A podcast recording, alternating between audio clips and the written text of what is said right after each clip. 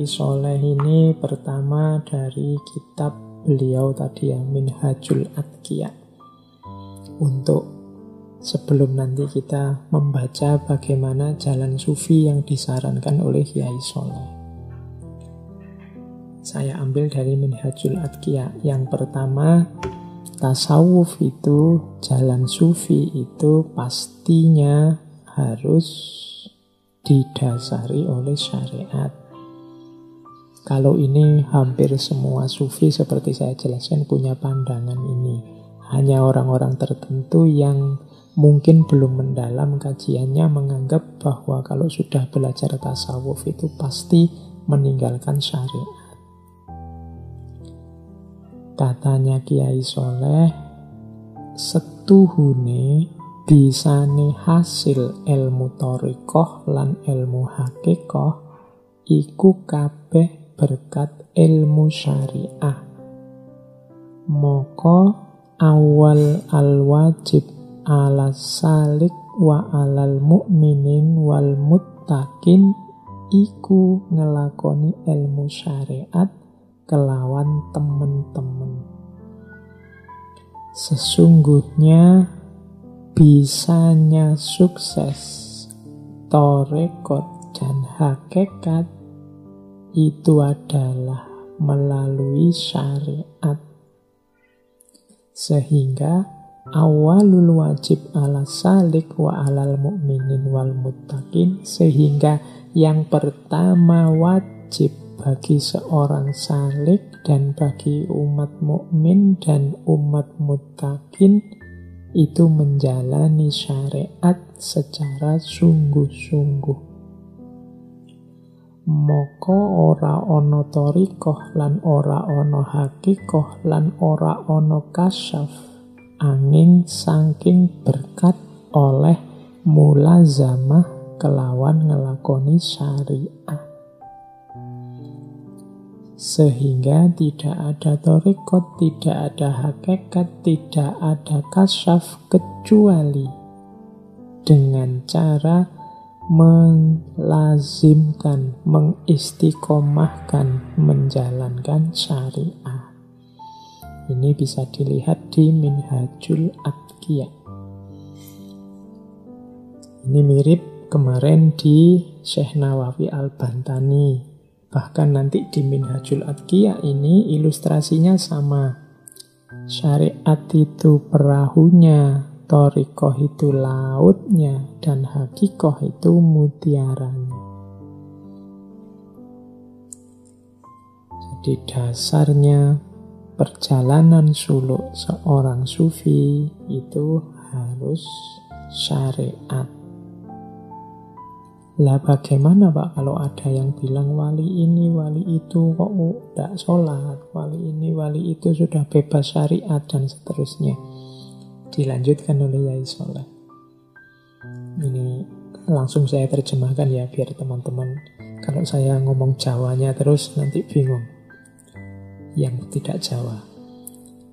Katanya Yai Soleh, derajatnya orang mukmin meskipun sudah tinggi dan sudah mencapai makom para wali atau wali kutub sekalipun tidak menggugurkan ibadah yang sudah diwajibkan dalam Al-Quran dan Al-Hadis, seperti sholat, puasa, zakat, dan lain-lain min furudis syariah. Juga tidak gugur kewajibannya menjauhi yang dilarang oleh syariat. Jadi setinggi apa pun makomnya seseorang, apakah sudah jadi wali atau wali kutub sekalipun, ibadah yang jelas-jelas sudah diwajibkan dalam Al-Quran dan hadis, seperti zakat, puasa, sholat, dan lain-lain, ia tetap tidak gugur. Termasuk menjauhi yang dilarang oleh syariat maka siapa pun yang menyangka dirinya menjadi wali atau sudah mencapai derajat wali, lalu gugur kewajiban menjalankan syariat, meninggalkan yang fardu dan boleh melakukan yang haram, maka termasuk kafir mulahidin. Jadi kalau ada orang ngaku makomku ini sudah wali, maka aku sudah tidak wajib mengikuti syariat atau meninggalkan yang haram yang dilarang oleh syariat, orang ini termasuk kafir mulahid. Mulahid itu justru orang yang tidak percaya Tuhan. Katanya Kiai Soleh, orang-orang ini justru kalau mulahid itu kalau diterjemah seperti orang ateis. Ini sebenarnya kalimatnya trik kalau ada orang mengaku dirinya wali, kemudian tidak menjalankan syariat, kata-kata orang mengaku dirinya wali, ini trik juga karena jarang ada wali yang mengaku dirinya wali. Atau merasa derajatnya sudah wali. Apa jangan-jangan ada teman-teman yang merasa, wah aku ini kaya wali. Derajatku ini levelnya wali. Nah, kalau masih seperti ini tidak masalah, tapi kok kemudian menganggap sudah tidak wajib lagi sholat, sudah tidak wajib lagi puasa, tidak wajib lagi zakat, inilah nanti yang membuat dia jadi mulahid. Dianggap orang yang tidak mengakui Tuhan. Nah kata Yai Soleh selanjutnya, apakah engkau tidak mengetahui bahwa sesungguhnya ibadah tidak gugur bagi para nabi dan para rasul. Lalu bagaimana bisa gugur bagi para wali? Wong kanjeng nabi, para rasul saja yang levelnya paling tinggi masih berkewajiban ibadah. Kanjeng Nabi yo masih sholat, masih puasa, masih zakat, Bagaimana kok orang yang ngaku wali merasa bebas dari syariat? Ini menegaskan yang tadi bahwa perjalanan kita, suluk kita di dunia sufi, di dunia tasawuf, itu dasarnya tetap adalah syariat. Tidak boleh keluar dari sana. Meskipun demikian, ini masih dari Minhajul Adkiya. Dari Minhajul Adkiya ada juga peringatan tetap jangan mencela ulama. Jadi ya, syaratnya seorang sufi itu harus didasari syariat.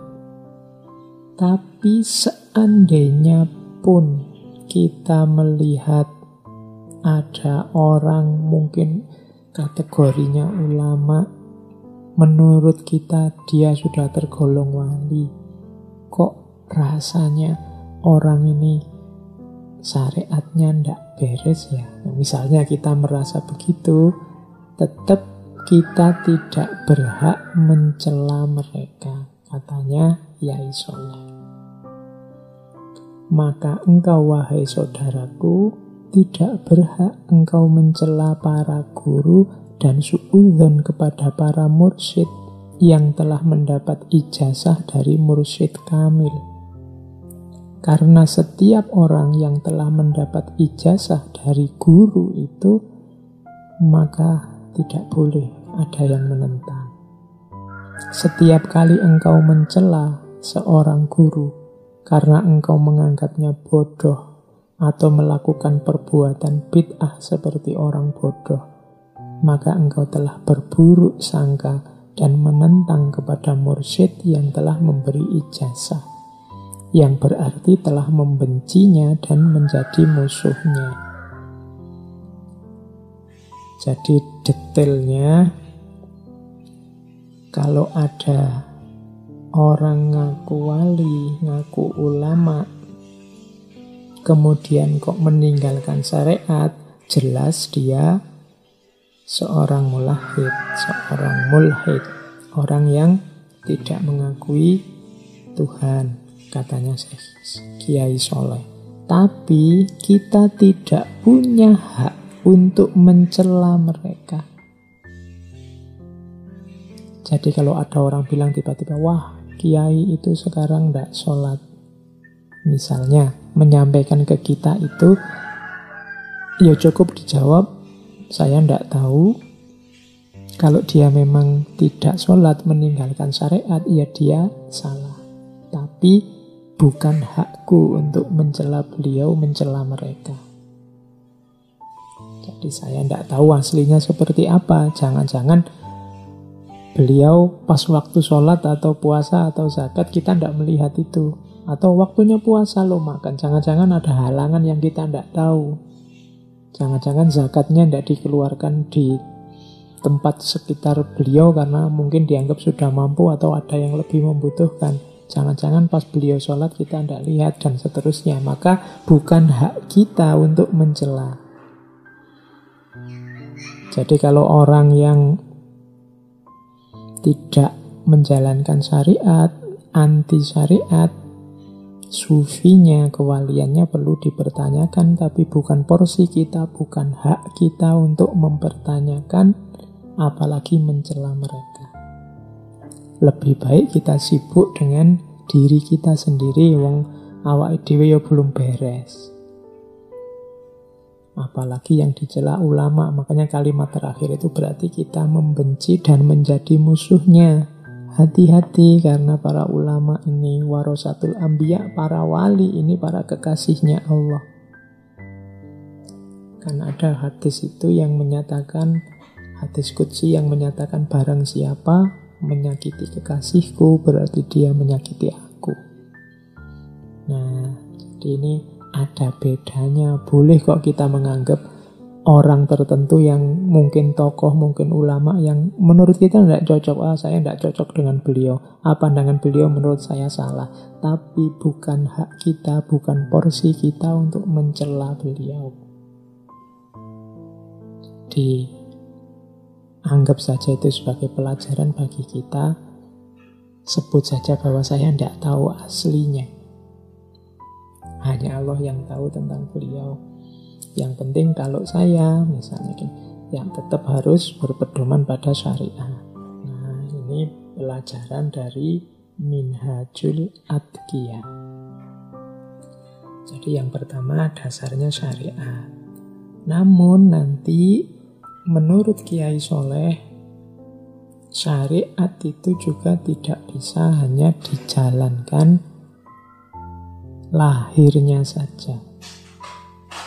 Jadi syariat itu butuh dijalankan secara lengkap lahir dan batin sama seperti penjelasan Syekh Nawawi minggu lalu. Maka sholat ya, syarat rukunnya ya, tapi batinnya sholat juga harus dipenuhi. Jadi syariat itu tidak cuma syariat lahir, tapi juga syariat batin.